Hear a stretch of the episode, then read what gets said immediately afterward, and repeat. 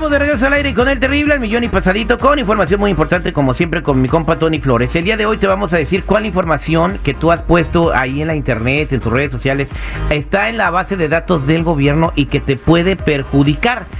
¿Y cómo te puedes defender en caso de que inmigración use esta información en tu contra? Mi muy buenos días, ¿cómo estamos? Al millón y pasadito, mi Terry, sí, eso nos está llevando a algo muy importante, ¿eh? porque empiezan primera acción masiva de redadas por ICE en todo Estados Unidos, precisamente por lo que estás mencionando, quienes corren peligro. Fíjate, aunque se están basando en inmigrantes indocumentados con órdenes de deportación y aquellos con delitos, es muy importante saber dos cosas, como ver si uno cae en esas categorías y ver también que una persona sin deber nada podría ser víctima de daño colateral, o sea, que se la lleven también de todas maneras. ¿eh? Aquí lo principal es ver cómo nos ve el gobierno, mi Terry, si hubiera algo que nos pudiera poner en esa lista y muchos no entienden, ya sea por miedo o por desidia, que revisar sus récords criminales les daría una vista pues muy amplia de todo esto y cómo protegerse. Hemos dicho antes que mismos abogados han declarado que encuentran fallas en esos récords criminales, crímenes que no le pertenecen a una persona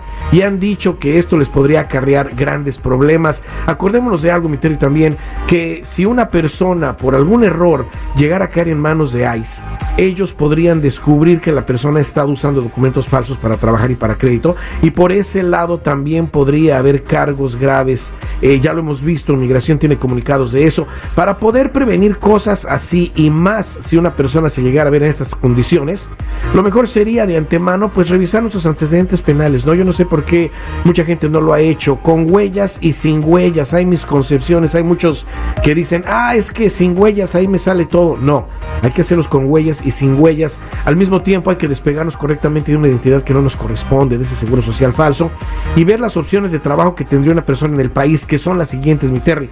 El número que dé el gobierno, ese sería buenísimo porque pueden ejercer trabajos en este país aunque no tengan documentos, o quizás, y hasta mejor, el permiso de trabajo y seguro social que les darían por medio del llamado DACA para trabajadores, que trata de que si una persona le están violando sus derechos laborales, le dan por ese lado sus documentos por medio de una queja con el Departamento de Justicia. Eso es buenísimo, y pero para más información, invito a la gente a que llamen de inmediato a la línea de ayuda y se enteren qué pueden hacer al 1 800 301 6111 1 800 301 6111 Somos nacionales, búscame en todas las redes sociales, en mi canal de YouTube, bajo Tony Flores Oficial. Muchas gracias, mi Tony. Vamos a la línea telefónica. Ahí tenemos a Sara. Sara, buenos días, ¿cómo estás? Sara, uh, buenos días, Terry. Mira, uh, estoy al millón y pasadita. Yo le eh, estoy llamando porque tengo una pregunta. Mire, yo voy a hacer lo de DACA uh, para trabajadores, porque yo en mi, mi trabajo he recibido mucha, siento que mucha discriminación. Y entonces yo quiero agarrar a mi seguro social, bueno, pero también quiero saber si cuando ya agarre el número seguro social bueno, puedo pasar todo mi crédito que tengo en el seguro social falso que uso a mi nuevo seguro cuando ya me lo den.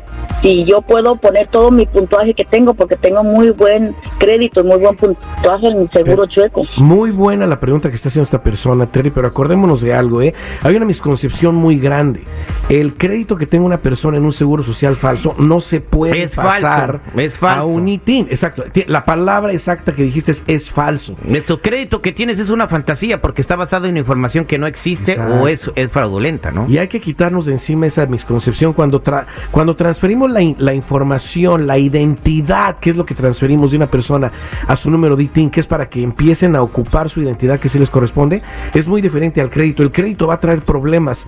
Tú sabías, Terry, que si la compañía de crédito se da cuenta de que la persona abrió una cuenta de crédito con un seguro social falso, en el momento que se dan cuenta, la clasifican como robo de identidad y empiezan investigaciones. cierran las cuentas. Y no nada más eso, podrían mandar el archivo a las autoridades. Por eso hay que ver que con el ITIN se puede hacer crédito, pero No lo hagan si no se han despegado de un seguro social falso todavía. Acordémonos que al despegarse también hay un número que les dé el gobierno para que también ejerzan trabajos con ese número y dejen de ejercer trabajos con un seguro social falso que también trae problemas graves. Y no olvidemos revisar nuestros antecedentes penales porque por ahí podría aparecer el seguro social falso también. ¿eh? Mucho cuidado y vamos a dar esta información al que quiera y nos quiera llamar si tienen dudas al 1 800 301 6111 1-800-301-6111. Recuerden, somos nacionales o búscame en todas las redes sociales, en mi canal de YouTube, bajo Tony Flores Oficial, o métete a ayudando a la comunidad.com. Muchas gracias, mi Tony. Aquí me quiero tener llamadas, mi